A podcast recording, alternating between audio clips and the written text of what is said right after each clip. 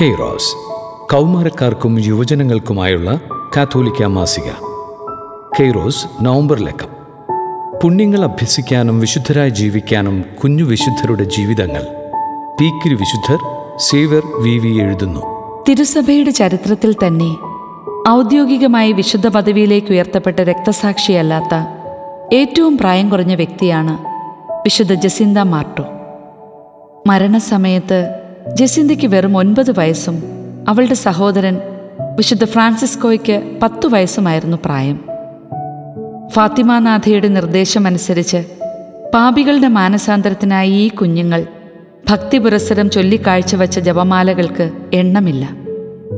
ഇഷ്ടപ്പെട്ട ഭക്ഷണ സാധനങ്ങൾ ഒഴിവാക്കിയും പ്രായച്ചിത്ത പ്രവൃത്തികൾ ചെയ്തും മറ്റുള്ളവരുടെ കുറ്റപ്പെടുത്തലുകളും പരിഹാസവാക്കുകളും ക്ഷമയോടെ സഹിക്കുകയും ചെയ്തുകൊണ്ട് ഈശോയ്ക്കു വേണ്ടി ആത്മാക്കളെ നേടാൻ ഈ കുഞ്ഞുങ്ങൾ കാണിച്ച തീക്ഷ്ണത മുതിർന്നവരെ പോലും അത്ഭുതപ്പെടുത്തുന്നതാണ്.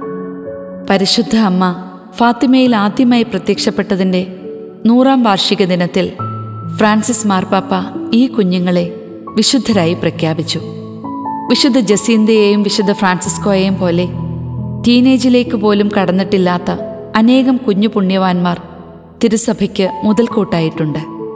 ശരീരവിശുദ്ധിക്കു വേണ്ടി രക്തസാക്ഷിത്വം വരിച്ച പന്ത്രണ്ട് വയസ്സ് പോലും തികയാത്ത വിശുദ്ധ മരിയ ഗുരേത്തി മുതൽ ആറര വയസ്സു മാത്രം പ്രായമുള്ള ധന്യപദവിയിലേക്ക് ഉയർത്തപ്പെട്ട അന്റോണിയറ്റ മേയോ വരെ ഈ ലിസ്റ്റ് നീണ്ടുകിടക്കുന്നു.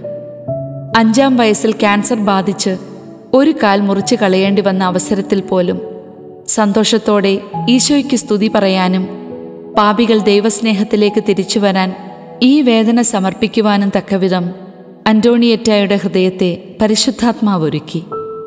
ശസ്ത്രക്രിയയ്ക്ക് ശേഷവും മുട്ടുകുത്തി പ്രാർത്ഥിക്കുന്ന അന്റോണിയറ്റയോട് എന്തിനിത്ര വേദന സഹിക്കുന്നുവെന്ന് അമ്മ ചോദിച്ചപ്പോൾ ഈ സഹനങ്ങൾ മുഴുവനും പാപികൾ ഈശോയിലേക്ക് അടുക്കാൻ ഞാൻ കാഴ്ചവെക്കുന്നു എന്നായിരുന്നു അവളുടെ മറുപടി.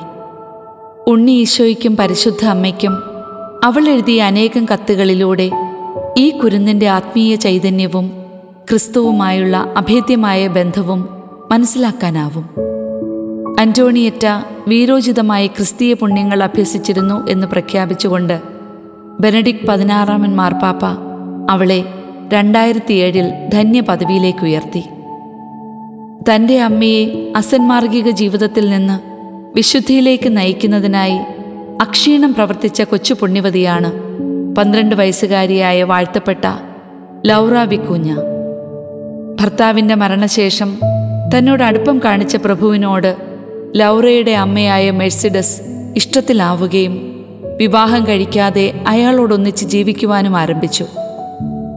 അമ്മയെ തിരുത്താൻ ലൗറ പലതവണ ശ്രമിച്ചെങ്കിലും എല്ലാം നിഷ്ഫലമായി.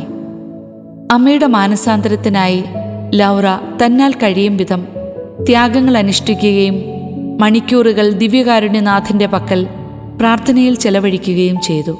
ക്രമേണ അയാളുടെ അധമ നേത്രങ്ങൾ ലൗറയ്ക്ക് നേരെ തിരിഞ്ഞതോടുകൂടിയാണ് മെഴ്സിഡസിന് തന്റെ തെറ്റുകളെപ്പറ്റി തിരിച്ചറിവുണ്ടായത്. തന്റെ ഇംഗിതങ്ങൾക്ക് വഴങ്ങാത്ത ലൗറയെ അയാൾ പ്രഹരിക്കുകയും ഉപദ്രവിച്ച് അവശയാക്കുകയും ചെയ്തു. അവസാനം അവളുടെ മരണക്കിടക്കയിൽ വെച്ച് മെഴ്സിഡസ് തന്റെ പഴയ മാർഗങ്ങൾ ഉപേക്ഷിക്കാമെന്ന് വാഗ്ദാനം ചെയ്തു. മുതിർന്ന ഒരാളുടെ തെറ്റുകൾ സൗമ്യതയോടെ ചൂണ്ടിക്കാണിച്ച് തിരുത്തുകയും അതിനുവേണ്ടി നിരന്തരം പ്രാർത്ഥിക്കുകയും ചെയ്ത ലൗറയെ ആയിരത്തി തൊള്ളായിരത്തി എൺപത്തി എട്ടിൽ വിശുദ്ധ ജോൺ പോൾ രണ്ടാമൻ പാപ്പ വാഴ്ത്തപ്പെട്ടവളായി പ്രഖ്യാപിച്ചു. സകല വിശുദ്ധരുടെയും തിരുനാൾ ആഘോഷിക്കുന്ന ഈ നവംബർ മാസത്തിൽ നമുക്കും പരിശുദ്ധാത്മാവിന്റെ സ്വരത്തിനായി കാതോർക്കാം. ഈ കുഞ്ഞുങ്ങളെ പോലെ പുണ്യങ്ങൾ അഭ്യസിക്കുവാനും പുണ്യവാന്മാരായി തീരുവാനും നമുക്കും ആത്മാർത്ഥമായി പ്രാർത്ഥിക്കുകയും പ്രവർത്തിക്കുകയും ചെയ്യാം.